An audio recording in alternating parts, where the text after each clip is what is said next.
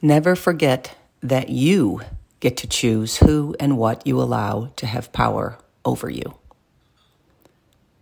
How to take your power back. Say no when it's needed.